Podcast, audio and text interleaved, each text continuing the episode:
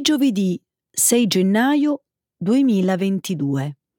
Benvenuti a un nuovo episodio del nostro programma settimanale di livello intermedio News in Slow Italian.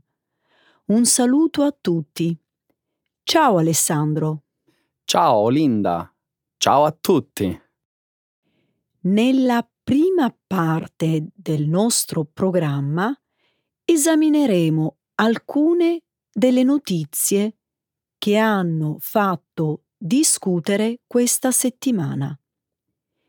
Inizieremo con il primo anniversario dell'insurrezione del 6 gennaio al Campidoglio degli Stati Uniti a Washington, D.C.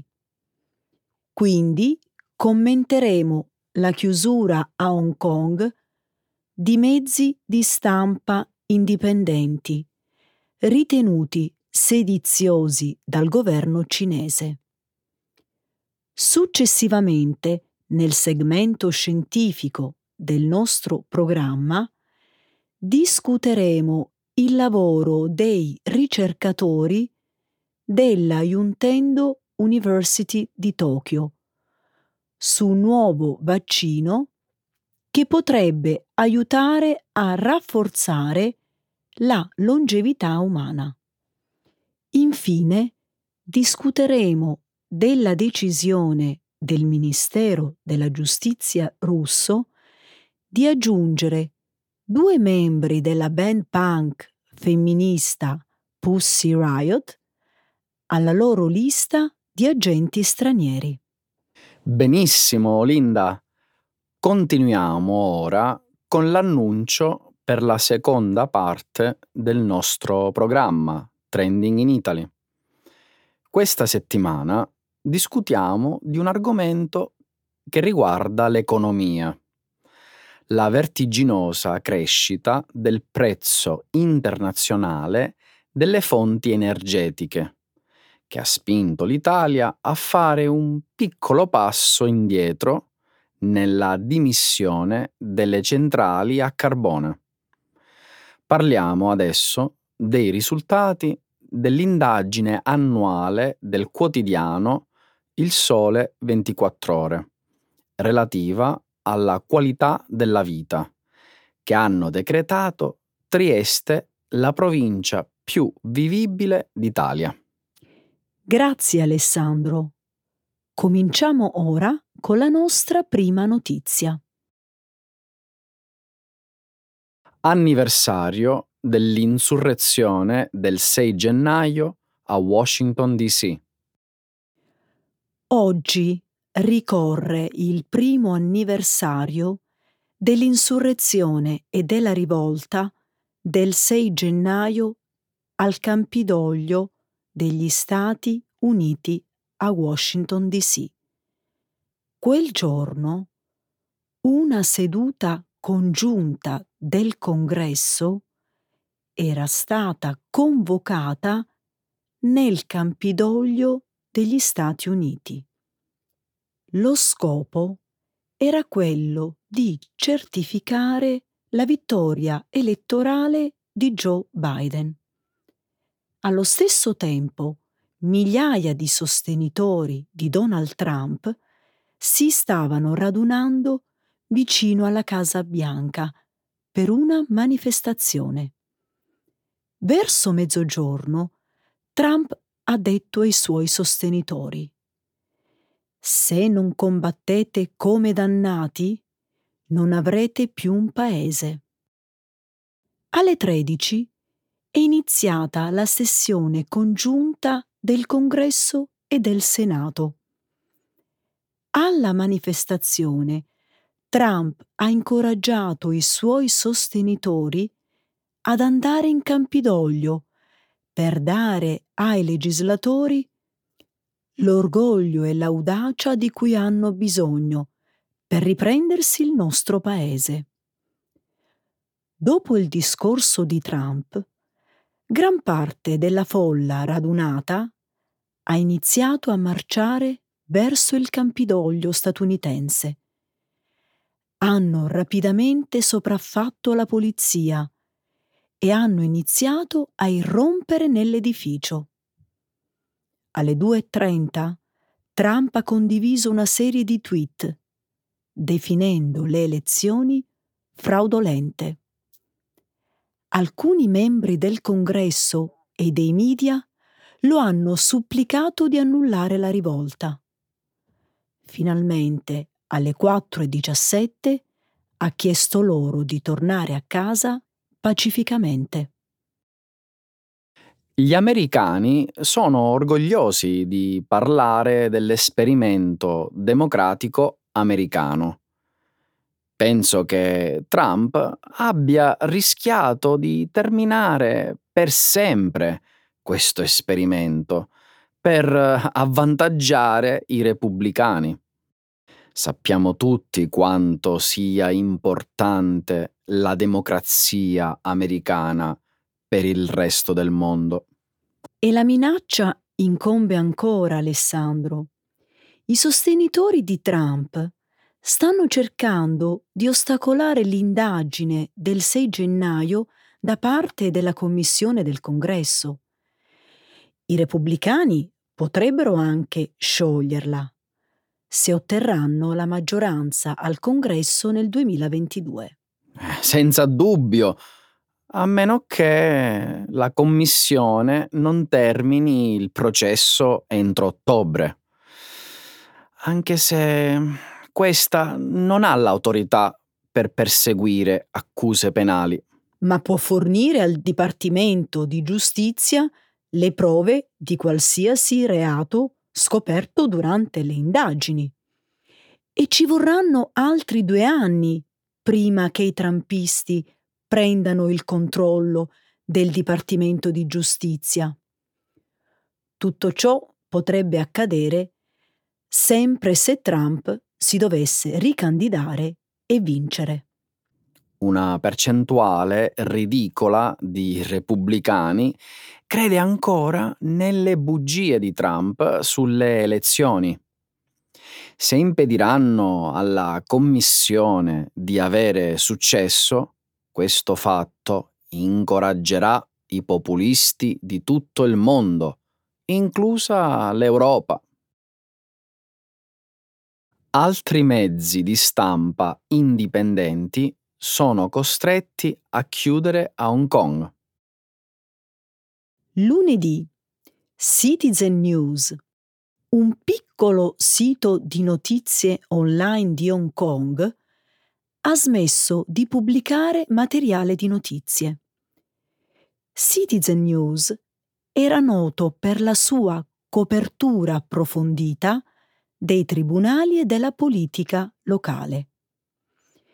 È il terzo outlet indipendente a chiudere negli ultimi mesi.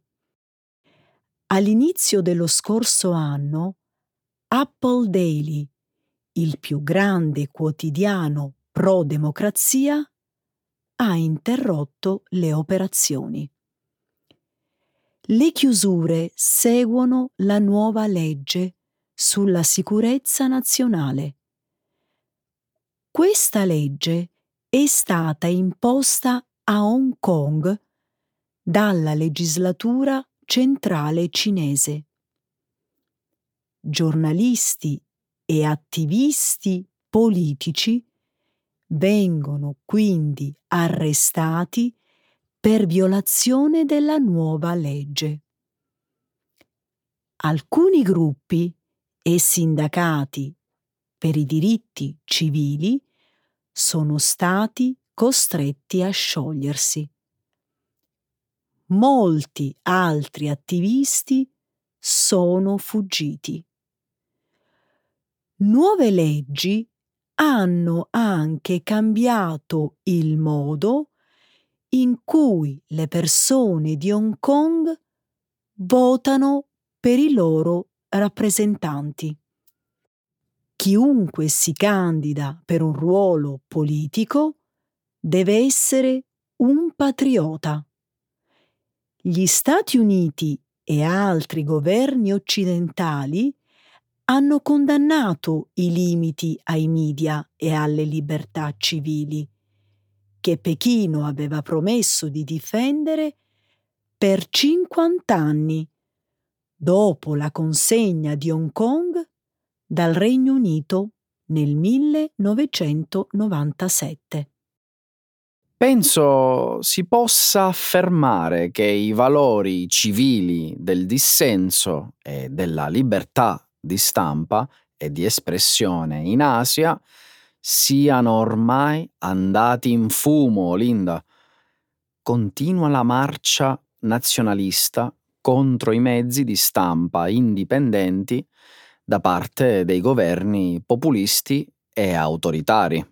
Russia, Ungheria, Brasile. L'elenco potrebbe continuare all'infinito. La Cina è soltanto l'esempio più eclatante. Comunisti e populisti non sopportano il pensiero indipendente. I governi autoritari temono i mezzi di stampa indipendenti perché hanno un solo pensiero, restare al potere. Abbiamo visto molte volte come non tollerino la possibilità di perdere un'elezione. La loro brama di potere viene ferita quando il popolo predilige i loro avversari politici. Sappiamo entrambi che non si tratta di sentimenti, Alessandro. Si tratta di potere e controllo assoluti. Il giornalismo indipendente è uno dei principali ostacoli al loro potere. Stand News, un altro media indipendente di Hong Kong, è stato chiuso di recente e diversi giornalisti sono stati arrestati per sedizione. Lo so bene, Olinda. Equiparano la libertà di parola e la libertà di espressione con la sedizione e l'estremismo ed è per questo che devono riempire legislature e tribunali di persone sottomesse al regime. I legislatori approvano leggi grottesche e i tribunali emettono verdetti altrettanto grotteschi. I vaccini antietà potrebbero aumentare la durata della vita umana? Il 15 dicembre il canale Euronews Next ha citato un articolo pubblicato sulla rivista Nature Hedging che offre una nuova speranza di aumentare la longevità umana. Alcuni ricercatori in Giappone hanno sperimentato con successo un vaccino contro le cellule che contribuiscono all'invecchiamento. I ricercatori della Yuntendo University di Tokyo sostengono di aver rallentato la progressione dell'invecchiamento nei topi più vecchi usati nei loro esperimenti. Per raggiungere questo obiettivo hanno utilizzato un farmaco che prende di mira una proteina contenuta nelle cellule senescenti del tessuto adiposo e nei vasi sanguigni. Il vaccino può aiutare a trattare la rigidità arteriosa, il diabete e altre malattie legate all'invecchiamento. Le cellule diventano vecchie o senescenti quando smettono di riprodursi. Questo accade spesso come reazione a danni naturali al loro DNA. La senescenza delle cellule è associata al processo di invecchiamento ed anche a malattie legate all'invecchiamento, come l'Alzheimer e alcuni tipi di cancro. Parliamo di immortalità, Olinda? Come in Who Wants to Live Forever? La canzone dei Queen per il film Highlander? Probabilmente non a quel livello. Al momento stiamo parlando di esperimenti di laboratorio in cui la durata della vita dei topi si è estesa dal 15 al 35%. Un aumento del 35% della durata della vita? È tantissimo!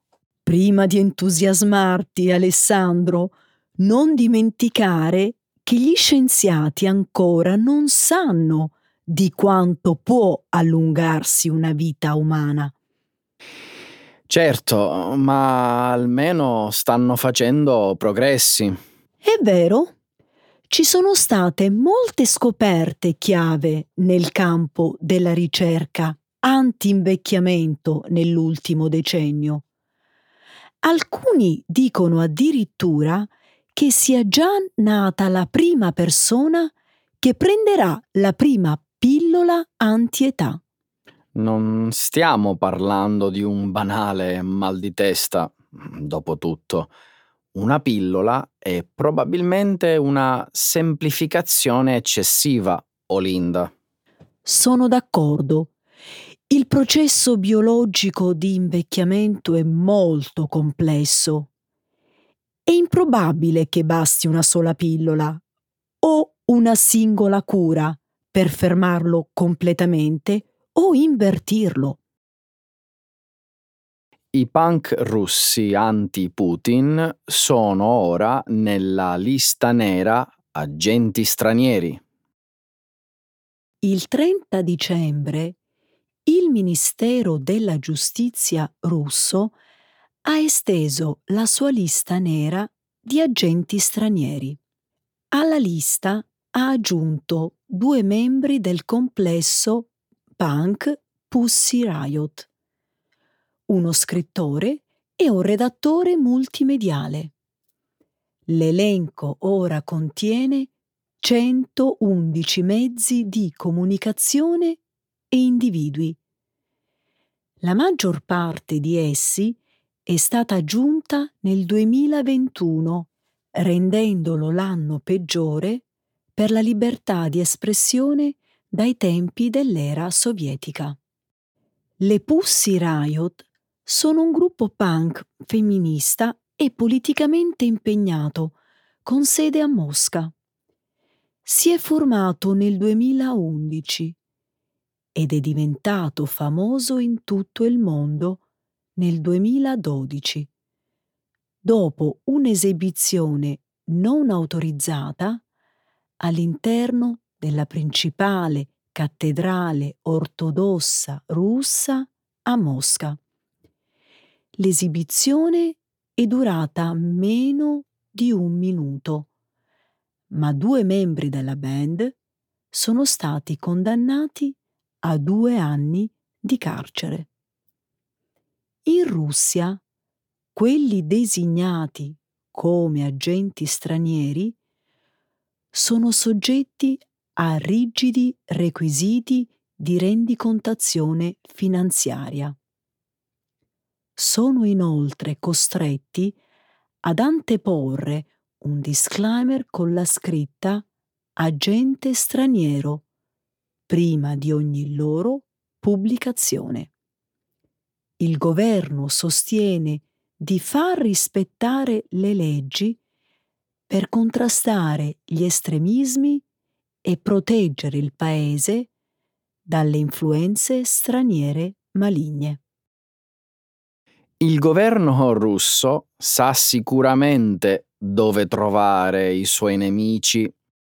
I membri di una band punk attivista sono visti come una grave minaccia al potere del Cremlino. Questo non sorprende. Putin vuole riportare indietro l'Unione Sovietica e la musica punk era quasi illegale nell'Unione Sovietica. In effetti, Alessandro, Putin ha ragione a temerla. probabilmente sa bene quanto la musica occidentale abbia contribuito alla caduta dell'Unione Sovietica. Ma non erano solo musicisti. Dubito che Putin la pensi così, Olinda. È solo un presuntuoso e vendicativo agente del KGB. Non può perdonarli per l'esibizione di Putin Wet His Pants in Piazza Rossa durante l'ondata di proteste anti-Putin nel 2012. O per la famosa preghiera punk Madre di Dio allontana Putin nella cattedrale ortodossa. Vuole solo rispetto.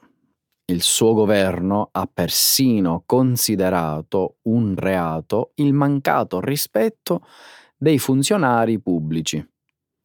Le persone vengono multate a destra e a manca in Russia e il povero Putin non riesce ancora a ottenere il rispetto di questi punk. Mi ricorda un'altra persona che si lamenta di non essere rispettata. Trump? Le Pussy Riot hanno mancato di rispetto anche a lui. Nella loro profetica canzone Make America Great Again del 2016. L'Italia riaccende le centrali a carbone. A fronte della crescita internazionale del prezzo delle fonti energetiche, l'Italia ha riacceso alcune centrali alimentate a carbone per soddisfare la domanda interna di elettricità. Questa notizia è stata diffusa dai giornali qualche settimana fa, destando parecchio interesse nell'opinione pubblica che da mesi assiste indignata e impotente all'aumento esorbitante del costo delle bollette. I rincari sarebbero causati dalla convergenza di varie vicende geopolitiche molto complesse. Una di queste riguarda il calo della quantità di gas naturale che proviene dalla Russia fornitore del 40% di tutto il gas dell'Unione Europea. Secondo alcuni osservatori internazionali, questa situazione si inserisce nel difficile quadro dello scontro in atto tra Russia e Ucraina. Il gasdotto che fornisce l'Europa sud-occidentale passa dall'Ucraina e per non pagare i diritti di passaggio a Kiev, Mosca starebbe costruendo il gasdotto Nord Stream 2 sotto il Mar Baltico. Tuttavia, la Germania al momento ne starebbe bloccando il completamento e questo potrebbe aver spinto la Russia a creare una carenza artificiale di gas per esercitare pressioni sull'Unione Europea. Hai ragione a dire che si tratta di vicende di politica estera piuttosto complicate, dove preferirei non entrare. Piuttosto, ho letto su Repubblica il 22 dicembre che altri fattori di recente hanno fatto schizzare in alto i prezzi dell'energia elettrica. Sarebbe a dire? La Francia ha sospeso momentaneamente l'attività in alcune centrali nucleari per compiere lavori di manutenzione. Questo ha comportato un calo della quantità di elettricità esportata in Italia e a rendere il gas ancora più prezioso. Caspita, la situazione, anziché migliorare, peggiora ogni giorno che passa. Sembra che il nostro paese, povero di risorse energetiche, sia caduto dalla padella alla brace. Ci aspetta un lungo inverno e anche molto caro. Se pensiamo alle bollette salatissime che gli italiani si troveranno a pagare a fine mese. La gente si lamenta da mesi perché il rincaro dei prezzi è tangibile nella vita di tutti i giorni e pesa parecchio, soprattutto alle famiglie con redditi bassi. È vero. Tuttavia, il governo del presidente del Consiglio Mario Draghi sta pensando a misure per ridurre l'effetto dei rincari su gas ed elettricità. Speriamo ci riesca. A questo punto la riaccensione di alcune centrali a carbone potrebbe contribuire ad alleggerire la pressione sui prezzi. Tuttavia, sono consapevole che non si tratta di una buona notizia, soprattutto sul fronte ambientale. Per niente. Il carbone è il più inquinante dei combustibili fossili e contiene sostanze molto nocive per la salute. Sì, proprio per questa ragione il governo negli ultimi dieci anni ha dimezzato il numero di centrali a carbone. Un articolo pubblicato dal quotidiano Il Post il 14 novembre ha ricordato che poco più del 6% dell'elettricità usata in Italia è prodotta col carbone. Questo è positivo. Oggi nel nostro paese rimangono in funzione solo sette centrali. Di queste, quella che si trova nella città di La Spezia, in Liguria, e quella di Monfalcone, in Friuli Venezia Giulia, erano state spente dopo aver ottenuto il via libera per la riconversione dei loro impianti verso il metano. Purtroppo, a causa delle vicissitudini di questi giorni, hanno dovuto fare marcia indietro. Trieste è la provincia più vivibile d'Italia. Nel mese di dicembre, il quotidiano di economia e finanza, Il Sole 24 ore, ha pubblicato la sua indagine annuale relativa alla qualità della vita, composta da una classifica che mette in ordine le province italiane dove si vive meglio.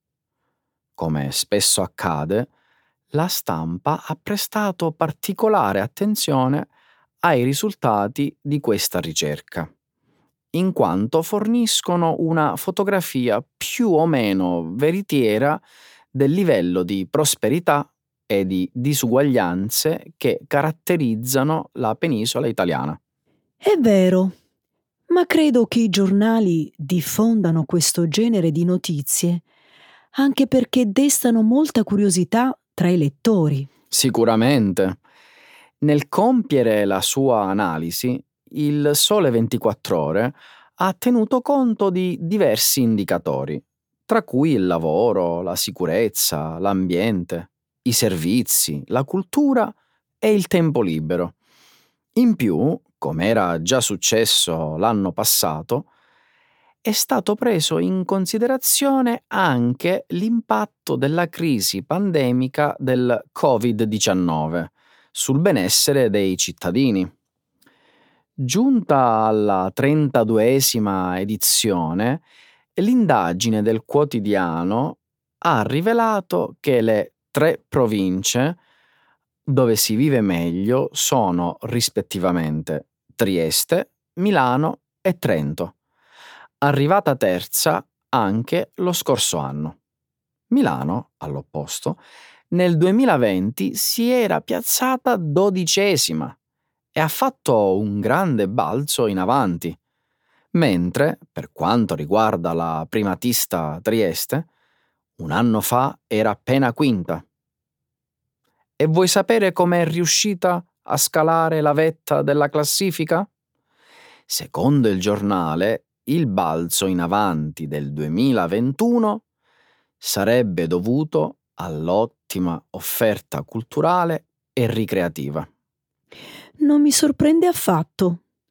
Trieste è una città bella, organizzata e molto colta, con una gran varietà di musei e luoghi di interesse storico-culturale. Inoltre, si tratta di una provincia che gode di una certa agiatezza economica. Su questo importantissimo aspetto, le città del nord Italia eh, generalmente rimangono le favorite e non è un caso che occupino tutti i primi posti della classifica del Sole 24 ore. Al contrario, più si scende verso il sud e più il benessere diminuisce, a conferma del divario che divide il centro-nord dal mezzogiorno. Catania, Caltanissetta, Vibo Valencia, Trapani, Foggia e Crotone sono le ultime per qualità di vita. Nulla di nuovo sotto il sole. Purtroppo il livello di disuguaglianza economica che spacca il nostro paese è un problema che ci portiamo dietro da molto tempo. Eh già, l'Italia viaggia a due velocità e questo, a mio giudizio, è un grandissimo controsenso. Se solo riuscissimo a superare questo divario, credo mm, il nostro paese potrebbe tornare a far parte delle nazioni leader dell'economia mondiale, sull'esempio di quanto è avvenuto in Germania, con la riunificazione dopo il crollo del muro di Berlino. Occorre un miracolo economico. Sì, eh, l'Italia oggi ha tutte le possibilità di compierlo, Olinda. Come ha suggerito il quotidiano Il Messaggero il 13 dicembre. Le condizioni in cui versano le regioni del Mezzogiorno confermano l'urgenza di fare massicci investimenti con i fondi che l'Unione Europea ha dato all'Italia allo scopo di stimolare la ripresa economica dalla pandemia del Covid-19. A disposizione ci sono oltre 200 miliardi di euro Auguriamoci allora che il governo italiano sia capace di compiere scelte lungimiranti su come spendere questi fondi europei. La coesione dell'Italia sarebbe la nostra più grande vittoria dopo la pandemia.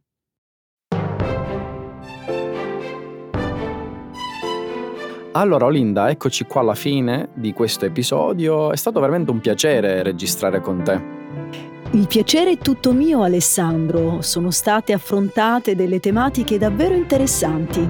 È proprio vero. Ci vediamo la prossima settimana. Ciao! Ciao a tutti!